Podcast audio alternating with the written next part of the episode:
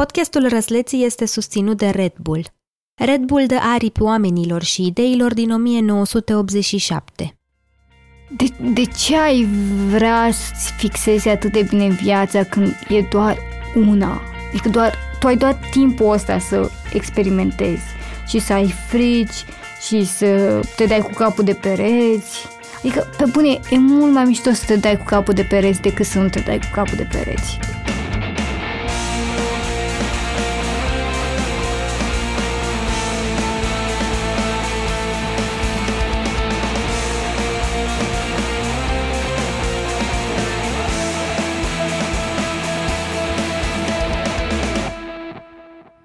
Salut! Sunt Ellie, iar tu asculți Răzleții, un podcast despre momentul ăla în viață când trebuie să decidem ce vom face când vom fi mari. Episodul trecut l-am cunoscut pe Paul, băiatul de 18 ani care a schimbat 3 instituții de învățământ în 4 ani de zile.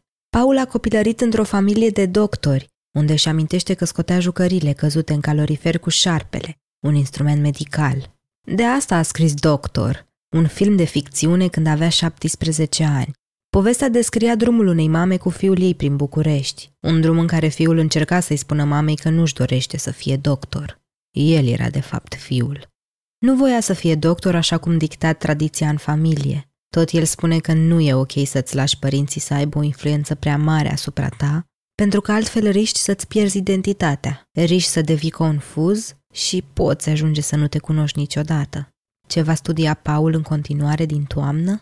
La antropologie și visual practice, adică antropologie raportată la produse vizuale, la Goldsmiths, în Londra. Inițial voiam să fac antropologie vizuală, doar că chestia asta nu există ca facultate, e numai la master, cred că e și o chestie destul de specializată, ce-i drept. Vă povesteam data trecută despre cursurile de voice-over pe care le-am făcut și despre noul atac de anxietate socială suferit. Despre furia că nu se schimbă nimic chiar dacă încerc și mai ales despre tatuajul pe care vreau să mi-l fac. M-am gândit mult despre cum ar trebui să-mi așez ideile pentru poveștile răsleților. Încă de la primul episod, pentru că da, și eu sunt unul și nu este atât de ușor să fii transparent. Ajung să te întreb dacă e bine să fii așa, dacă e sănătos. Cât de bună e de fapt expunerea asta? De la ce punct încolo devine nocivă? Pentru că da, cred că devine la un moment dat. Azi vorbim despre sinceritate.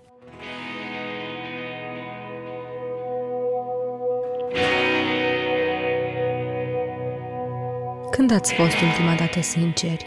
Cu voi, cu oamenii din jurul vostru, cu animalele de casă, cu jurnalul de sub pat sau chiar și cu plușul de pe pernă. Mie mi-a plăcut mereu să cred despre mine că sunt o persoană sinceră, chiar un apărător neînfricat al adevărului. Dar ghiciți ce?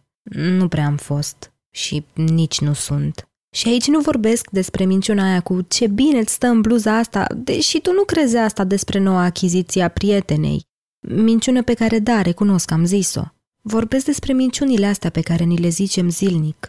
Minciunea că da, frate, îmi place facultatea asta, că fac bani mulți după ce termin. Și ce dacă eu aș vrea să plec în India să fac documentare? Facultatea asta mi-asigură un viitor, o pâine pe masă, un acoperiș, vacanțe, succes, împlinire, fericire. Sau minciunea aia cu, nu frate, dar nu sunt obosit. Dar nu sunt obosit, cine e obosit? Eu nu sunt obosit niciodată, dorm 3 ore pe noapte, e perfect, mă trezesc fresh ca menta. Cine e obosit?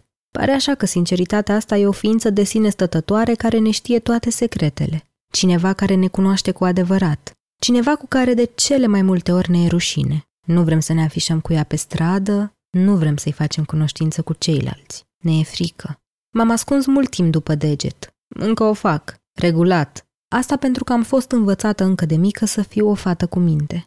Ce înseamnă o fată cu minte? O fată cu minte nu vorbește peste alții, nu ridică vocea, nu iese în evidență, nu ridică mâna, nu-și spune părerea, nu vorbește.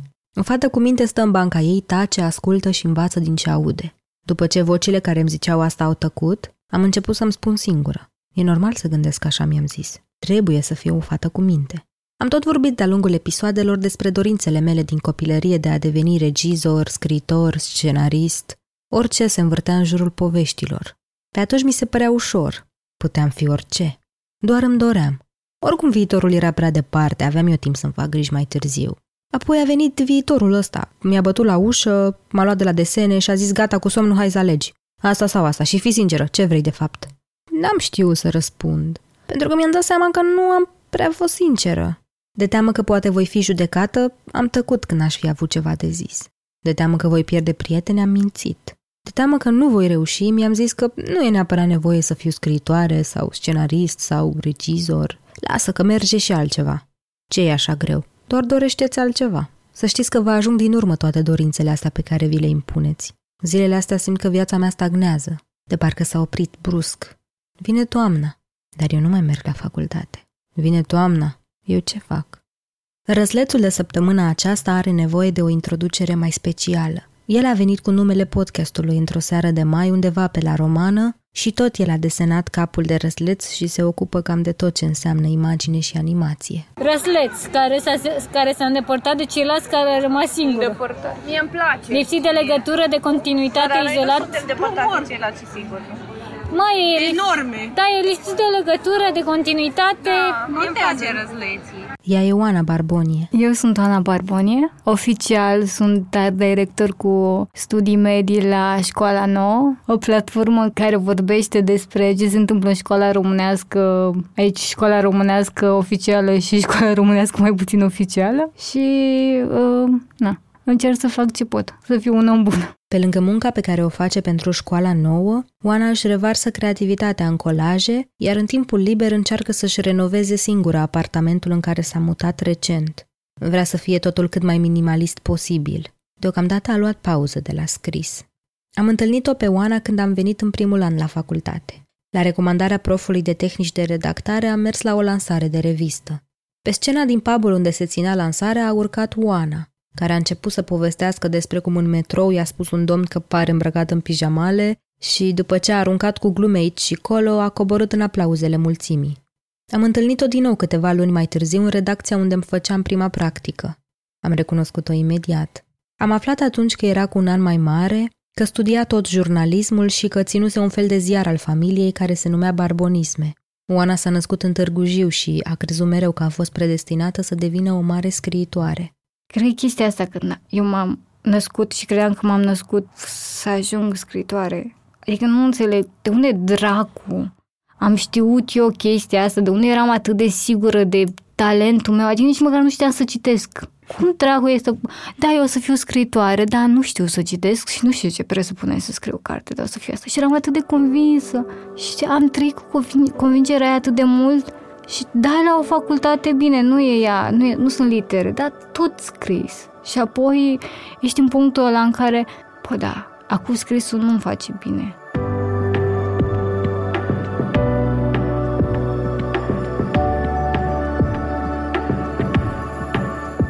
A simțit că scrisul nu-i mai face bine vara trecută, când a terminat facultatea și și-a dat seama că nu știe exact ce ar trebui să facă. Fusese foarte sigură pe ea atunci când alesese facultatea. Nu știu, că o să fac jurnalist de investigație, adică dacă mă uit așa în spate, nu știu, aveam niște visuri foarte clare. Bine, pe perioade scurte și drept, dar eram foarte hotărâtă. Eu când am dat la jurnalism eram foarte hotărâtă să fac doar jurnalism. Și nu știu, uite-te acum, când a trecut, bine, a trecut cred că un an de când am terminat facultatea, dar nu fac jurnalism. Bine, ok, hai, lucrez la o publicație jurnalistică, dar nu fac jurnalism. Și pe mine m-a afectat foarte tare chestia asta, că Ioana, adică tu aveai niște idei foarte clare și, nu știu, cumva te învârteai foarte mult în jurul scrisului și acum nu scrii. Probabil vă întrebați de ce apare Oana în povestea răsleților. Că doar e art director, deci are un job. A terminat facultatea acum un an, deci nu e în perioada aia agitată de alegeri și confuzii. Atunci de ce? De ce vorbim despre Oana săptămâna asta?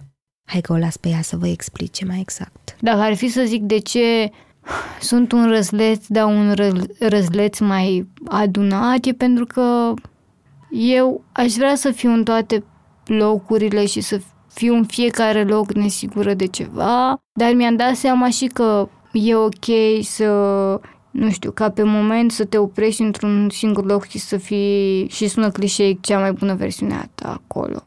E greu să trăiești fiecare zi drept cea mai bună versiune a ta. După vara stresantă de după facultate, Oana a dat la masterat în toamnă. A intrat la antropologie vizuală la SNSPA. Băi, eu n-am vrut să dau la master. Adică eram super convinsă că trebuie să iei cumva o pauză de respiră după să-ți liniștești mintea și oasele. Chiar eram convinsă că nu o să dau. Adică știam unde vreau să dau, cumva. Deci știam că trebuie să fie antropologie. Dar știam că nu trebuie să dai imediat. Am dat totuși la master pentru că a venit, perioada aia în care ok, dar nu fac nimic, ar trebui să fac ceva, să am o siguranță. Foarte ciudat că tot căutăm siguranța asta, ca și cum masterul nu oferă o siguranță. E foarte ciudat că tot căutăm o siguranță. Credem că un masterat lungește perioada de studenție în care mai ai totuși o scuză că nu știi exact ce vrei să faci. Încă înveți, încă mergi la școală, așa că e normal să nu ai timp să te gândești la ce urmează după. Vezi tu mai târziu ce faci, nu? De fapt, asta vine de la părinți și mă enervează groaznic. Că părinții ne spun, mamă, dacă ai școală, ai parte, nu știu cum era. Că dacă ai carte, ai parte. Dacă ai carte, ai parte. Da, dacă mergi la școală, e bine. Să faci școală multă, știi? Și aiurea că nu-ți oferă nicio siguranță și e aiurea pentru că creștem cu ideea asta și când trebuie să avem timpul ăla în care să facem toată nebunia de după facultate, ne spunem, dar totuși am nevoie de o siguranță. Și așa am ajuns și eu, am ajuns să cred că hai să dau în toamnă la master, chiar m-am înscris probabil în ultima oră valabilă pentru înscriere. Așa a ajuns Oana să dea la masterat. Mi-o amintesc în ziua în care a venit de la interviu. Mergea grăbită în supermarket. Îi era foame și vorbea foarte repede. Spunea că a fost întrebată la interviu de ce are nevoie de acel masterat, din moment ce ea deja știa foarte multe lucruri. Ce o mai puteau învăța profesorii de acolo? Acum nu mai crede că a fost cea mai bună soluție, pentru că nu prea mai reușește să ajungă la cursuri, chiar dacă îi place masteratul. Adică am 2 restanțe, pentru că n-am avut cum să ajung sau să predau temele. Eu n-am avut niciodată restanțe, adică n-am fost super... N-am fost tot ce lară, dar cumva m-am asigurat că, nu învăț în ultimele ore și n-o să am. Pentru că Oana nu scrie, chiar dacă și-a dorit asta, și pentru că face un masterat, chiar dacă se bătea cu pumnul în piept că trebuie să iei o pauză după licență, am întrebat-o cât de sinceră e ea cu ea în prezent. Păi nu mai știu momentul ăsta. Cred că sunt sinceră până în punctul ăla în care înțeleg foarte bine că am foarte multe frici și foarte multe griji, că mult timp am crezut că sunt eu, poate stricată, că am atâtea întrebări de pus, știi? Și întotdeauna am fost copilul ăla sau, în fine, am fost omul ăla care zicea, am atâtea răspunsuri nedate, sigur le găsesc eu prin cărți sau pe la oameni. Și de asta am început, eu nu știu, să citesc foarte mult de mică sau să mă bag în seamă cu foarte mulți oameni și de asta am dat la jurnalism, că ziceam eu că o să-mi rezolv întrebările despre viață prin poveștile altora. Și mi-am dat seama că nu, de fapt, întrebările alea sunt încă acolo și că ar trebui să fiu ok cu asta. Și, de fapt, cred că am ajuns și în punctul ăla în care sunt sinceră cu mine când spun că, nu sunt sigură de nimic din ceea ce fac, dar e ok. Pentru că e important să, azi te trezești cu o frică și în același timp te trezești cu o 1,5% pasiune și poți să le faci pe amândouă, știi? Adică e la modul, mă trezesc și cu aia și cu aia și merg la culcare și cu aia și cu aia. Pentru Oana, cel mai important este să simtă că nu a trăit degeaba. De asta lucrează foarte mult, doarme puțin și încearcă, așa cum a spus și la început, să fie un om bun. Dar asta nu înseamnă că nu-și poate îndulci timpul cu glume despre capre sau despre maneliști. Nu știu, e ok să mă destrăbălez în fața oamenilor, că mi-a reproșat mereu treaba asta că, Ioana, dar stai că tu de fapt ești un om tăcut și retras și dacă ai putea ai sta singură, dar apoi dacă mă cunoști o să vezi că o să-ți fac 5 glume despre capre, o să te întreb despre băieți, o să-ți bag niște salam, o să-ți bag niște accent, că mi-ai promis că o să mă iei cu tine, dacă ar fi să pleci.